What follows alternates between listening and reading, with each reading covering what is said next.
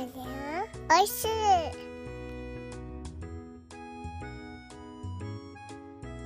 ハッシュタグでつぶやこう牛乳でスマイルプロジェクトは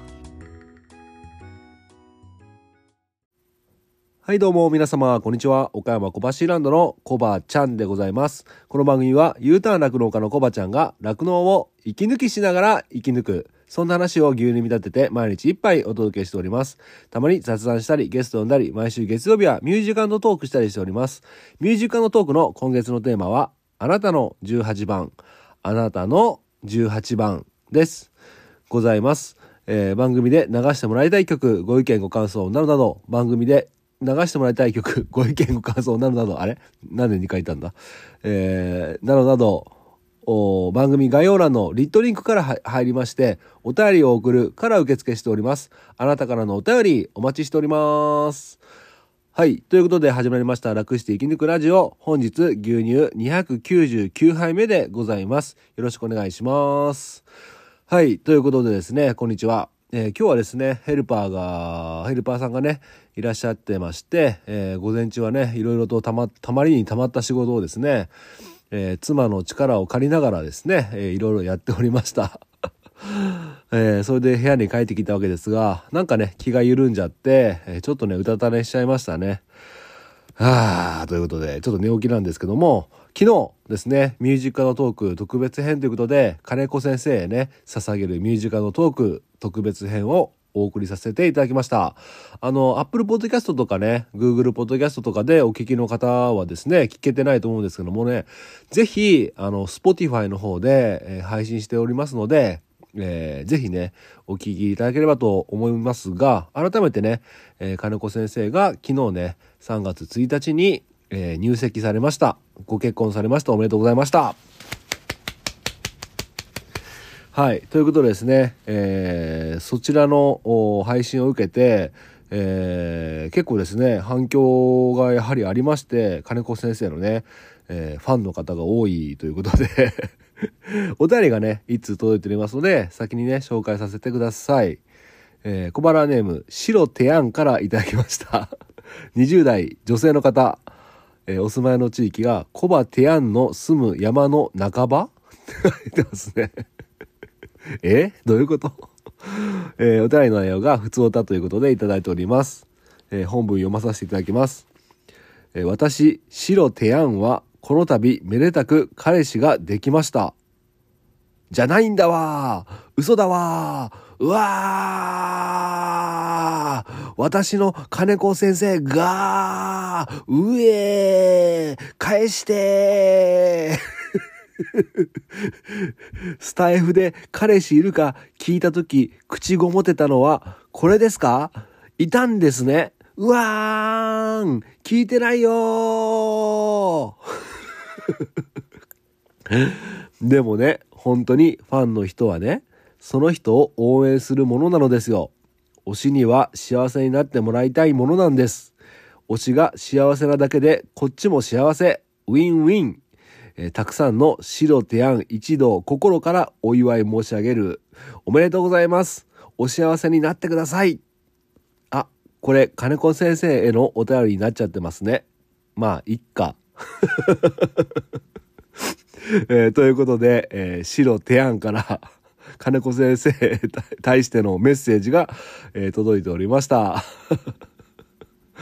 えー、白手案、ありがとうございます。ということで、ね、白手案はね、金子先生のことが大好きでですね、えー僕はよくライブ配信、スタイフでやってた時に、えー金子先生が登壇したらね、白手案も登壇して、えー金子先生がいない時は白手案は登壇しないというね、えー金子先生の熱狂的なファンというかね、見てて面白かったんですけれども、ね、えー早速リアクションをいただきましてありがとうございます。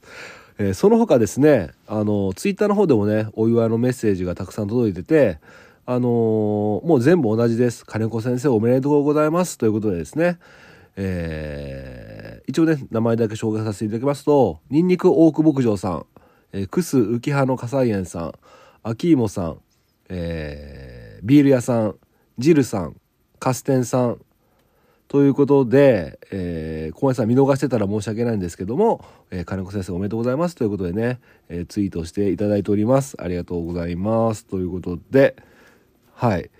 えー、ねうん。はい。あ、そうだ、それでね、そうだ、これ重要。あのー、金子先生本人からもね、えー、メッセージいただいております。これは読んでいいのかな？いいと思うんで読みますね。えー、小橋さん、昨日はありがとうございました。めっちゃ素敵でした。えー、紙提出しただけで何も実感湧いてなかったんですけども、夜ラジオを聞いて、えー、ぶわっときました。弾き語りだけ想定していたのが、小橋さんからの愛がしっかり詰まった一杯になってて感動でした。えー、なんとお礼を言った、お礼、ねごめんなさい。なんとお礼を言ったらいいかわかんないけど、本当嬉しかったです。ありがとうございました。ということで、えー、メッセージいただきました。はい。ということで、金子先生ね、たくさんの金子先生のファンがですね、えー、金子先生の幸せを願っておりますので、えー、新しい、えー、新しいというか、旦那さんとね、え、末永くお幸せになってください。ということで、はい、終わりたいと、終わり、終わっちゃダメだ。ということで、え今日はですね、あのー、おとといの、えー、東策定所の後編になりまして、えー、この一杯がですね、えー、通信制高校と東ロープということでお届けしていきたいと思います。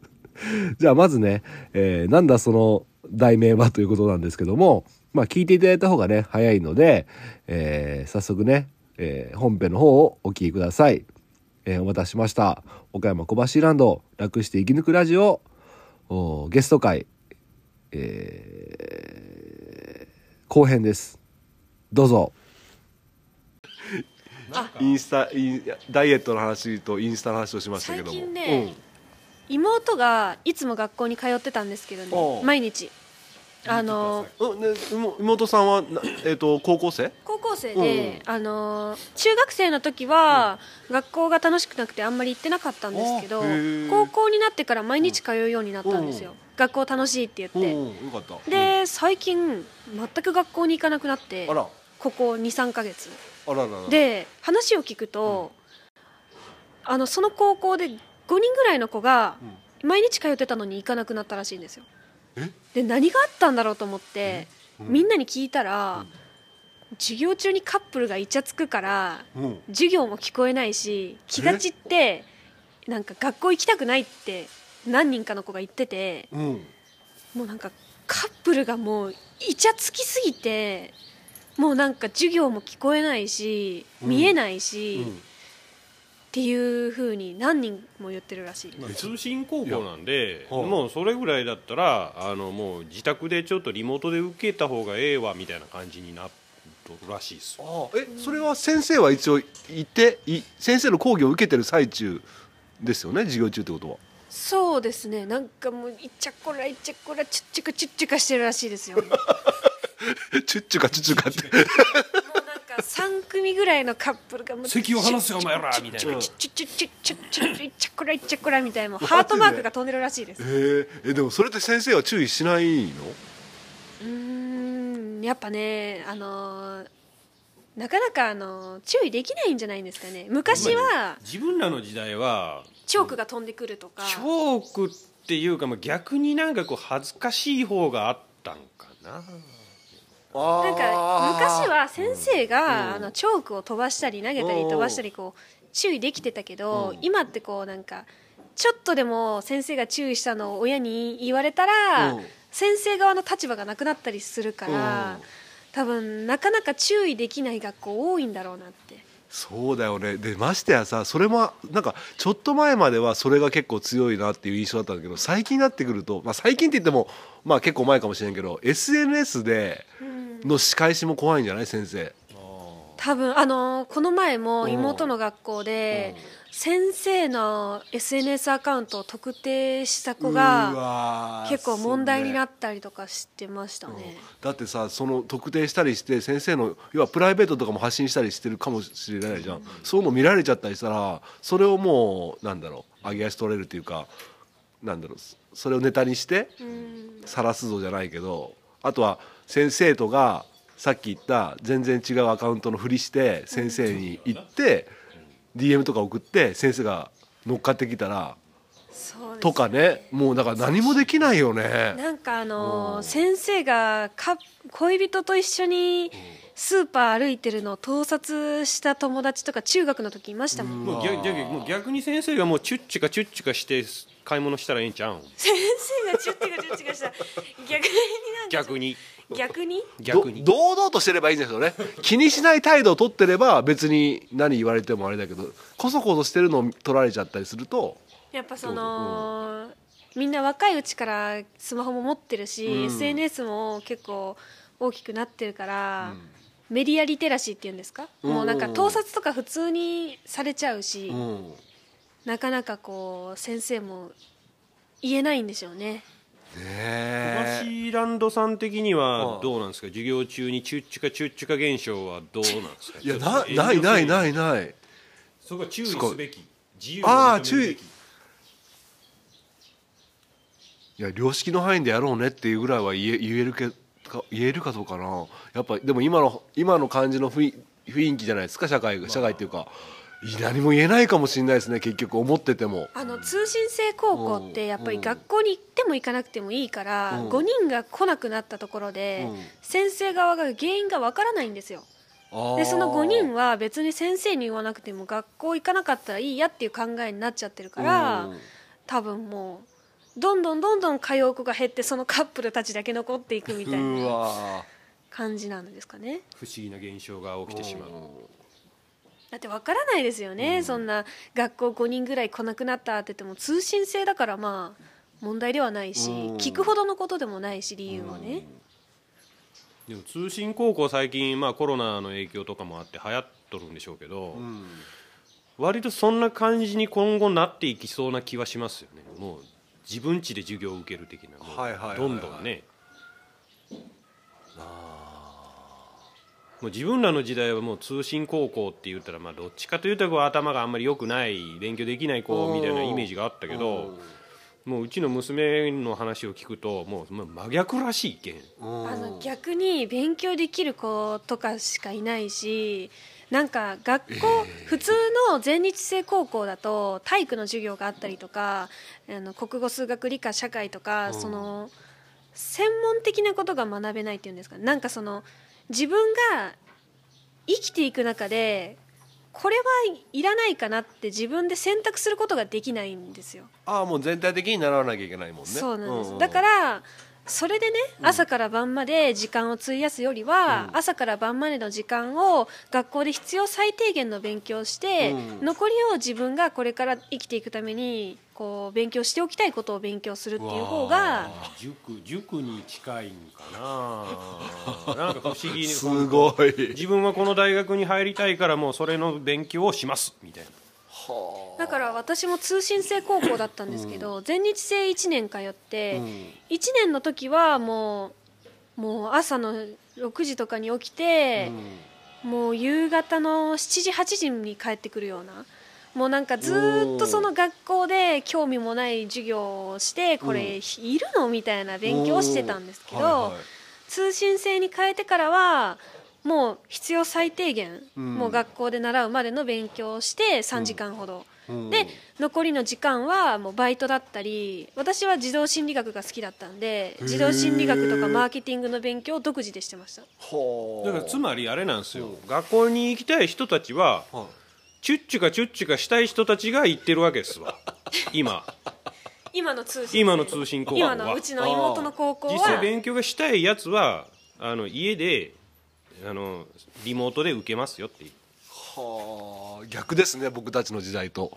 そう。自分まあ。でチュッチュかチュッチュかしたかったらおー学校行かなかったけどおー今逆逆なんそれを選択的に選んでる子たちがいるっていうのはちょっと驚きだな確かにね妹も学校通信制ながら通ってた時は、結構もう帰りにスタバとかパフェみたいな感じでしたけど、うん学校行かずにリモートで受けるようになってからは、もうなんかバイトもするし、うん。家のお手伝いもするしみたいな、好すごくね時間を有効活用してます。はあ。いやーちょっとなんか新しいな。なんか、うん、なんかうまく言語化できそうで言語化できない。あとの今だ今頃の通信制高校って、自分の受けたい授業をなんか選択できるっていうんですかねそのはあ午前中3時間は決まった授業を受けて、午後の3時間は自分で選択をするみたいな。そうなんだ。そあだから問題ないんかな？それは別に義務教育的な面では問題ないんかね？必要え義務教育は多分高校はないんあで、そっか高校の話か、はいはいはいはい、うん。なんで午後の3、まあ、単位単位制ですよね。うん最低限の単位を取れば卒業できますみたいな。妹は午前中の3時間はリモートで家で受けて、午後の3時間は自分のしたい勉強、うん。ネイルの授業だったりとかを受けに学校に行ってます。午後から、別のね学校に？いやその通信制高校で。選べるんですよ午後の授業が通信の高校でネイルのとか習えんの？もうネイルヘアメイク、えー、すげえ。なんか漫画とかイラストとか歌とか、えすごいいいねその進学学校コースとかもあって、えー。あと福祉とか保育とか、うん。プログラミングもあってああそうなんだ。午後からはもう自分のしたいそのネイルが好きなんでね、うん。ネイルの授業を受けに午後から行ってます。うわーちょっとそれは全然想像してなかったですね。いやだからここの宣伝みたいになっとるやん。何学校？あ聞いちゃまずいか。一応してとくか。いやすごいね。だから変な話だ専門学校と高高校がくっついてるような感じ？イメージ的には。そこそこまでじゃないか、自分のう、うん、なんか必要最低限は受けるのが決まってて、うん、それ以外は選択式、うん、すごいいいね。で校則が法律、うん、え？だからメイク禁止もないし、うん、あのーツーブロック禁止もないしピアスも禁止もないけどチュッチュカチュッチュカ禁止もないがなほんならそうでも人に迷惑をかけてはいけませんでその法律が拘束なので犯罪はしてはいけませんとかそういう感じですいやすごいねそれどこにあるの岡山本校でもね、今の通信制高校って多分、大体そうです、あそうなんだ。私立の通信制高校は割とそういう話聞きますね。へえ今のこれ聞いてる若い子とかちょっと悩んでる子とか。知っとると思う。あの宣伝したりしょるけど多分いろんな分校が日本全国とかあ。外国にもあって。あそうなんだ。あの通信制。途中で引っ越してもうん。そこの分校に行けば通える。みたいなそのまんまみたいな。るほど。じゃあもし今悩んでる人いたらねこのラジオ聞いてたら DM ください紹介しますんで。なあ心心ちゃんの DM に？さああ。さいいいい結構いい時間になったけどじゃあいや面白かったな今日の話も。あちょ最後になったけど最後になんか宣伝とかああれば宣伝してもらってそのお問い合わせを心ちゃんのインスタグラムの DM でいいの？そうですね、宣伝っつっても別にあのそんなね策定枠もそんなすぐにすぐどうこう間に合うもんでもないんで、まあ、とりあえず言いたいのはマームを買い占めるなっていうことぐらいですか。ね もうマームの話忘れちゃってた。あれ本当ね本当あの買い占めとかもやめてほしいんですよ。ああ。ちなみに、うん。私はマームは、バニラ味が一番美味しい。バニラとココアしかないんじゃない他いやなんかあの芋味とか。紫芋味とか。あなんかあのー。かぼちゃ味とかたまにハロウィンの時出るじゃないですか。出る出る。うんうん。あとは最近ゴールドのマームとか、うんうんやっぱバニラが好き。バニラが好き。あそう。うん。なるほど。これどうします？ここここが発端でなんかカントリーマームが品薄になっちゃったらマジで。だからもう大人買いはもう本当の大人買いを皆さんね。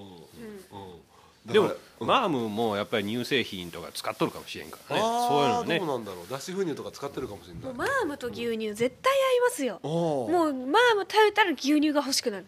牛乳飲んだらマームが欲しくなる まあ牛乳とセットっていうことにしておこううん。しとこうかな。えーはいじゃああの CVX01 のか簡単にじゃあ簡単に説明だけ。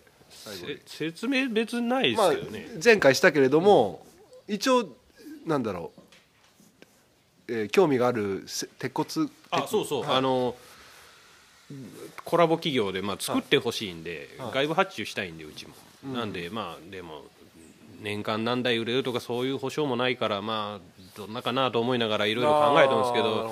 まあもし興味がある方がいれば、うんまあそれし話世の中に策定枠がいっぱいあるんですけど、結局やっぱり自分の使い慣れたものをみんな使いたいと思うんで仕事したりする人は。そうなってきた場合はうちとしたら、うん、オペレーターうちの策定枠のオペレーターを育てる方が近いんかなっていうような気もせんこともなく。うんオオペレーターっていうのは？っていうのはまあじゃあうちの使策定枠を使い慣れた若い子たちを育てる方法だけどまあ就職じゃないけど、まあ3年とかぐらい3年5年ぐらい来てもろうて、で策うちの策定枠を持って独立開業してくれりゃええよみたいな。うーん。まあ落第生とかがねなんかうん卒業まあいろんなとこから来とるじゃないですか。地元じゃないし、うん。そういう人らがねちょっと、ちょっと手伝ってもらって仕事を。で使い慣れてもらってでそれを退職金代わりに地元に持って帰って自分家で使うもよし隣近所を回るもよしっていうような感じかなと思ってますけど、まあうまくいくことやらどうやらこうやら、まあ、まあちょっとまだ固まりきっとは言わらんけど、まあそういう興味がある方はじゃあ一応連絡してもらえればって感じ。ですね。はあの、はい。ねただ無差別にばらまいてみたところでね、なんか使い方わからんけどこれ壊れたぞみたいなことになるんで。なるほどなるほど。それよりはまあちゃんとしたものをちゃんとね使えるようにした方が今後のためになるんじゃないかと。なるほど。あとあの心ちゃんもう一個売りたいのあるんじゃなかったっけ？あのああの東ロープ。東投資。簡単に説明してもらっていいですか？これ。あのちょっと説う明。ちが説明しようか。あのまあ普段まあ策定ずっとまあ20何年25年ぐらいしてきたんですけど、まあその途中でやっぱり牛を扱うっていうことで、まあ牛さんまあ花栗があったりなかったりですけどまあ自分が始めた頃にはほとんどまあ花栗がついてて、でそれがまあ花栗直接いろんなくくってロープでくくって引っ張ったりしてるとあの花栗が壊れたりするんで、なんかまあなんかうまい方法ないかなって思ってまあ編み編み出したロープが、現場で編み出されたロープが、あのあるんですけど、まあ普通のロープにの先っちょに輪っかがついとるような形状になるんですけど、まあこれがまあめちゃめちゃ引っ張っても花栗が壊れにくいとか、うん。いう感じでなんか説明しにくいですよねやっぱり。ね、あ、まあでもの口ではね。まあ一つ言えることは割と仕事で何十件もいろいろ回ってるんですけど、あこのロープ1本くれとか、ちょっと私もこれ牛捕まえるのに使いやすいけんちょっと1本ちょうだいって言われて割と置いて帰ったりとかうんうん。割と忘れて帰ったら使ってくれてたりとかうん。しますね。そうだよね。だからうんさっき使い方ちょっと簡単に教わったけどなんか輪っかにして、く子牛とか捕まえる時に本当は投げ縄したしたい本当だったら簡単な仕掛けだったらグッて締まっちゃって首が締まっちゃうけど、まあある程度止まあある程度で止まる仕掛けがあったりとか。あとはあの登山ロープを一応使ってるので、あのー輪っかが崩れにくくて、投げ縄の時にそのままこう輪っかでかかるみたいな、うん。使いまえやすい。まあ硬さも硬さとかいろいろ。うん。あと一番あってはならない爪を切ってる最中にあってはならないっていうのがほう。そのロープがあのブチって切れるっていう。はいはい。これをひ牛を引っ張っとる時にロープがブチッと切れるとうん。あの牛すごい暴れるんですよ。うんうんうんうん経験あるんですか？ありますあります。う ん暴れるっていうかまあ逃げ逃げる。その衝撃で。でもうすごい事故のもとなんで、うんまずそのブチって入れいく現象は絶対なあってはならないっていう,、はいはい。っていうので、まあ、その登山用のロープを使ってます。登山用のロープ、まあ、数値的には静止荷重で2トン引っ張れますって書いてるんですけど、結局ね登山ってやっぱり人間の命が関わってくるんで、ええやつを買えばやっぱりその保険がついてたりするんですよ。はいはい。なんでやっぱりねそういうちゃんとしたもんで作るのがいいです。安いからって言ってそれに手を出すと作業の最中ブチッといって大大事故のもとになるんで、はいはい。ある程度の品質はねやっぱり確保しとかんと。いや僕もだから山から下下からこっちに上げるときにもう言うこと聞かないやつはしょうがないからホイールローダーではいはい。つなげてあげるんですけど何回も切れましたからね危ないでしょ。危ない。逆にせん方がいいかったみたいなことになる。うんうんうん。だから安いものを買うよりかはやっぱ高くてちゃんとしっかりしたものはそういうのは使った方がいいですよね、アズマロープは本当に切れないです、っていうかもうあの実績がやっぱりあるんで、もうなに20年からも使いおるけどやっぱりその中であこれはいっぺんなんかダメだったけん他のにしようとかこれは持っとるけんこれでいこうとかっていう、なんかそのまあちっちゃいちっちゃいですよ。策定枠もそうですけど、もうほんとちっちゃいここのこの隙間に後ろ足を突っ込んで怪我をしたとか前足が引っかかって怪我をしたじゃあこの穴を塞ごうとかこの隙間を塞ごうっていうことで今の形になっとるんで、ん。だけどまあほだいぶもう壊されてはそこを直すっていうのがまあ補強して直すっていう感じで進化してきとんでいろんなものがやっぱりクオリティが高いですよね、まあちゃんと使えばですけどね、アズマロープも結構同業者に買っていただいたりとかするんですけど、もう本当にロープの種類からロープの長さから、ロープの結びのコブの結び方、からもうちゃんともう何年もかけてもう作ったので実績のある。ロープになります。これ結構酪農家さんとか畜産系の人も聞いてらっしゃるから今めちゃめちゃ欲しがってると思うんですよね。意外とネーミングセンスうんででなんかそういうロープってなんか買いに行くのもなんかその市場とかい行かなか行かなきゃなかったりとかなんかちょっと職人系の人が売ってたりするじゃないですか。ないんですよ。意外とないで意しょ。外とない。うん。畜産用品店でまず見ることはない。あと登山ロープ。あのうんうんロープはロープでもその実際にこう牛をね繋いだり引っ張ったりしてる人が思うこのロープだっていうやつの方が、こう絶対多分使いやすいと思うんですよ。はいはい。そのこれは太いけん多分切れまーとかっていう感覚のロープを選んじゃうと、こう切れるかもしれないし、ん。こうやっぱロープも太さじゃないし、こうねじれの種類もなんか違うし、あの不思議なんですよ。本当一言で登山用のロープって言ってみても、あの伝わるかな。例えばあここの間忘れて帰ったおもがしのがぶら下がっとるんやけど。あそっか。それ返さないと。そうそう。まああれについとる今見てあれについとる頃のロープちょっと古いんですけど、はい。その登山用のロープってあのビヨンってなるんですよ。ほう。あの突然こう荷重がかかった時にビヨンってちょっと伸びる。はいはいはいはい。今使っとんのはもう全然伸びない。うん。えどっちがいいんですかそれ？えーっとね同業者の話を聞くと伸びない方がいい。ああ牛が捕まえやすかったりするらしいです。形状記憶じゃないけどちょっと硬いっていうのかな。私もあの農家さんのところで出されたこのロープとかでは牛は捕まえれないんですよ。投げる時にこう輪っかがぐにゃってなっちゃうんで、うん。でもうちのアズマロープあの ダサい名前のロープはそうか。いろいろんなものを本当に捕まえれます。えあのよよよあ僕もだから投げ輪で捕まえようとしたことあるけど、ふにゃふにゃで全然もうだからパーンと投げたら、ふにゃふにゃでも全然思わぬところに行っちゃったりするけどあれ確かに輪っか作ったらそのままだよね、あのアズマロープは輪っかが崩れないんです、あのあのビヨーンってなるやつもうがちょちょっともう一回言ってもらっていいですか？アズマロープは輪っかが崩れないんです。よ お父さんどうぞ。なんか言いかけましたけどあまあまあねもっといいものができるかもしれませんけどね。今んとこあのうちが使っとんのはもうそれなんで。これじゃあどどうせ欲し欲しい人今もうどどうしようって受話器持ってる人いると思うんですけどどどうすどうすればいいですか？心ちゃんのインスタの DM でいいんですか？いいですよ。いいですよ。あでも私のインスタグラムだと写真とか載せれないかもしれないので。ああそっか。と写真なんかもうそのプラットフォームつくプラットフォームというかそのなんか作った方がいいんじゃないですか？よそうですね。うなった作らります、うん。一旦じゃあ興味がある人は えー DM を出してもらって後で写真とか。まあ後で僕のツイッターとかインスタに上げてもいいけど写真撮らさせてもらえれば。はい。うんまあでも写真じゃ伝わらないかなあんうまり。んなんかこどう？う使ってる時とかを実際に見たら本当に使いやすそうに見えますね。うん。じゃあ今度そのプロモーションビデオかなんかまた作 作ればいいじゃん。あのまあね。CV CVX01 みたいに。まあうん。まあうちのねどの牛の動画にも笑えそう。笑えそう。あれをかっこよくロープを売る。ロープの CM を、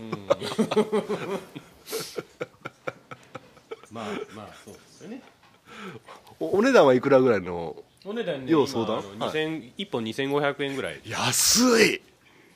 ありがめちゃくちゃ安い。2500円でしょ？一本ですよ一うん本一本ってだけ一本ですよ。うん。その何百メートルじゃないですよ。一あ本。ああ全長は何メートルぐらいですか？全長はね40メートル割るは6って何メートルだ？計算してみ40メートル割る6四六二十四。40割る6は6メートル？はい。でその6メじゃおおむね6メートルのロープで輪っかを作るんであの輪っかがどんくらいあるかな？こんくらいあるけんまあ1メートルぐらいの輪っかでけん、まあ5メーターちょいぐらいになるはあはあまあ結構長いですよね。見た目は結構長い。4名50総全長が4名50ぐらいになってほうほうほう。1メートルぐらいの輪っかがついてますっていうまあぶっちゃけ自分で作れちゃうんですけどね。いやそれが酪農家さんはね酪農家さんの畜産の人はそれが面倒なんですよね。だったらお金出して買うわって。ロープ切ってうん。輪っか作るだけなんですけど。そそれ それ言わない方が良かったんじゃないですか？でもまあ。ロープの種類大事ですからあヘニュヘニュロープで同じのを作っても私は多分牛を捕まえれないです。ああなるほど。登山ロープでう牛牛のその要は東ロープっていうケースのやつは、まあ、なかなかないということですね。希少性は高い。そのうん。あのこれ恥ずかしい話、僕ももう25年畜産に携わりながら、おもがたっていうもんがあるじゃないですか、は当落とか種目とかなんか言ったりするんですけど、あれ実は僕作れんのんですよ。ああなんかあれが作れて初めて牛飼いは一人前だとかっていう話も聞いたことある。作れます？うん作れません。結局ね、そういうことなんかなって思います。あのつく頑張って作れるんだけど、なんかねあんなもう日本全国どころか外国でもね、あのみみんな知っとるもんだけど、作っつただこれロープくくるだけよっていう、ただそれだけのことなんだけど誰もしないっていうそういう存在になりたいね。だからこそそこにお金が発生するんだと。思うなるほどなるほど、いやー。じゃあそのじゃあそれが欲しい方、えっと0120のフリーダイヤ。で 30分以内にお電話された方は みたいに。もうもう一本。東ロープもう一本。子牛用の東ロープもう一本。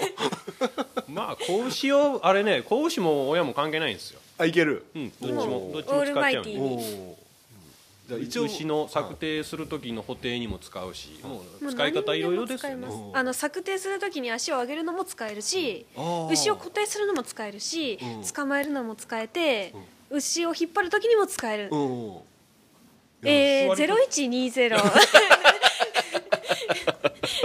まあまあそのうちプラットフォームを用意して あのあそうですね。販売部門をね、うんちゃんとしていくようにします、そうですね。これちょっと反響があったらねあの本当にちゃんと考えていただいて一旦はじゃあ心ちゃんで、まあ、もし分かんなかったら僕の DM で、一応今日の番組の概要欄にあの心ちゃんのインスタのリンク貼っとくんでただあの心ちゃんのインスタは割となんだろうもう心ちゃんワールドだから。あの女性に飢えたそこのあなた。絶対に変な DM とかねそっち系のあれはしちゃダメですからね。一応言っときます。ありがとうございます。うん。ありがとうございます、じゃあそんな感じでありがとうございます。もう1時間。これちょっとこれはこれはちょっとさすがに今回はちょっと前半後半で分けましょうかね。うん。うんはい。前もそんなこと言ってなかった。で言っちゃったんだけどちょっと今回分けるかもしれないです。はい。じゃあまた来まあ、でも夜中になんかこれをニヤニヤしながら聞く人がおるかもしれんしな。フ ルフルストーリーを。いや意外とね酪農家さんとかはもう手が開いてなくて耳だけ開いてるから、もうつけっぱでずっと聞いてる人が多いから長い方が嬉しいって人もいるんですよね、ただやっぱりねこの間インスタのストーリーズでアンケート取ったら10分30分1時間。あ10分20分30分1時間だったかな、どのぐらいの配信の長さがいいですかねって言ったら圧倒的に10分があったから。やっぱ10分ぐらいのが聞きやすいんかなとか思うけど。通勤途中とか電車の中とかそういううことん。まあだから聞く人によってちょっとあれなんですけどね。まあまあ、さでもまあ2 3 0分がいいかなと思いながら。ということで。はい。以上でよろしいですか、はい。宣伝は、はい、ありがとうございます じゃあ一応あの東ロープ一本予約お願いします。はい作ってきます、はい。色が選べますけど。な何何色があるん今ですか？今ブルーがある。ブルー新品のブルーが。あ本当ですか？じゃあブルーで。じゃあ持ってきますまた、はい、他に赤が欲しいとかいう人がいるかもしれないですけど一応それは対応できるんですか？多分できるけど、うん。まあまあ言われたらしますけど、まあ基本的にはまあ今ある色になっちゃう。今ある色ですね。あーはい。まあそうですね、うんまあ、こ今後その東ロープがどんどんシェアが広がっていけばどんどん色とかも増えていくかもしれないということで。あの形状のロープは全て東ロープってみんなが言ってくれ出すともう。私の名前がもう未来永劫をこう世に残るっていう。もうアメリカに行っても「This is あずまロープスペインであの闘牛士さんがロープを使ってもああれ東東のやつ東のやつみたいな あれ発祥は岡山県じゃけんみたあいな。の牛飼い同士で「えー、じゃあ何々さん どこのロープ使ったん？あうちは何々のじゃ。えあんたは？あわしは東のロープじゃ。っていう感じになってね。夢夢が広がりますね。世の中に今までもうすでに存在しとったかもしれん。けどいや存在してない、あれは発祥はうちです。おおまあありそうでなかった東ロープ。東ロープ。うん、夢が広がりますね、えーまあ、もし 反響があればちょっと僕もひあのちょっとかまさせてください。ということでありがとうございました。ありがとうございました。がとうございました失礼します。はいということでお聞きいただきました、えー横山親子お東さん心ちゃんどうもありがとうございましたということでね今回も楽しいねお話をねたくさんね いただきましてありがとうございました。えー後半で紹介しましたまああ C CVX01 でしたっけ？あの策定枠もそうなんですけどもあのー、アズマロープですね。アズマロープがですね非常に魅力的な商品になっておりまして。あのもしね興味がある方いらっしゃいましたらあのココロちゃんのねインスタの方をこの番組のねえー一杯のですね概要欄に貼っておきますのでお問い合わせいただければと思うんですがあの番組内でも音源で言いましたけどもあの決してねあの ココロちゃんのまあその商品を PR するインスタではないんですね。あの本当に個人的なインスタなので、えー変なねあのね、えー女性に飢えたあなた 変なコメントや DM はお控えください。お願いします。アズマロープに興味がある方、ね、策定枠に興味がある方、ぜひね、お問い合わせいただければと思います。で、ツイッターとね、インスタグラムの方に、あのーアズマロープの写真と、えっ、と、捕まえ方のね、動画、捕まえ、アズマロープを使って、牛を捕まえる動画をね、いただいております。で、その動画の牛さんなんですけども、牛さんがね、あの、鼻缶といって、鼻ぐりといってね、あの、鼻に輪っかみたいなのつける、ね、捕まえやすかったり、お薬をあげやすかったりね、あの牛を言うこと聞かせるっていうかね、そういった意味でつける、そういったものがあるんですけども、それをつけてない牛で試してます。えーそれをどうやって捕まえるかっていうね、動画をね、えー、ツイッターとインスタの方に載せておきます。あと写真もね、アズマロープの単純なね、まあ普通のロープに見えるんですけども、えーその写真も上げておきますので、よかったら見てください。はい、そんな感じで、えー本当に、えー今回もね、楽しいお話ありがとうございました。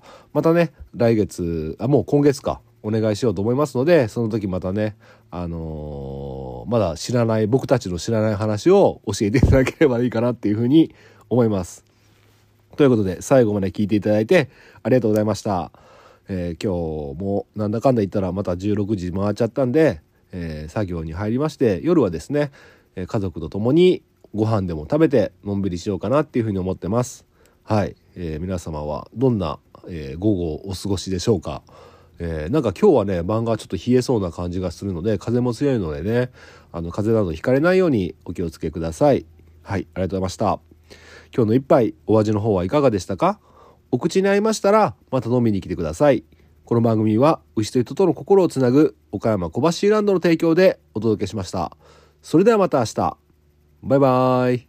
ああのーごめんなさい。ちょっと補足。東ロープなんですけどもあのー番組内でも言ってますけどもあのー牛を引っ張ったりする以外にもですね牛の足を持ち上げたりですね寝ている牛を起こしたり牛を捕まえたりといろいろなね使い方があるので、えー動画の使い方だけではなくね他にも多種多様な使い方があるということで、えーぜひねご検討いただければと 思います。反響があったら量産するね、えー量産していただかなきゃいけないので東さん頑張ってくださいね。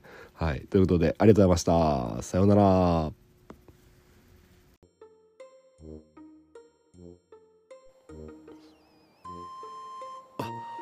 おお邪魔します。はいどうぞああ綺麗な部屋ですね。いえいえ散らかってますけどすいませんまずは靴下を脱いでくださいええなんでですか？汚いからですはい。気を取り直してコーヒー牛乳でも飲みませんか？あいいですね。なんかコーヒー牛乳って意外と栄養価豊富って聞きました。はい。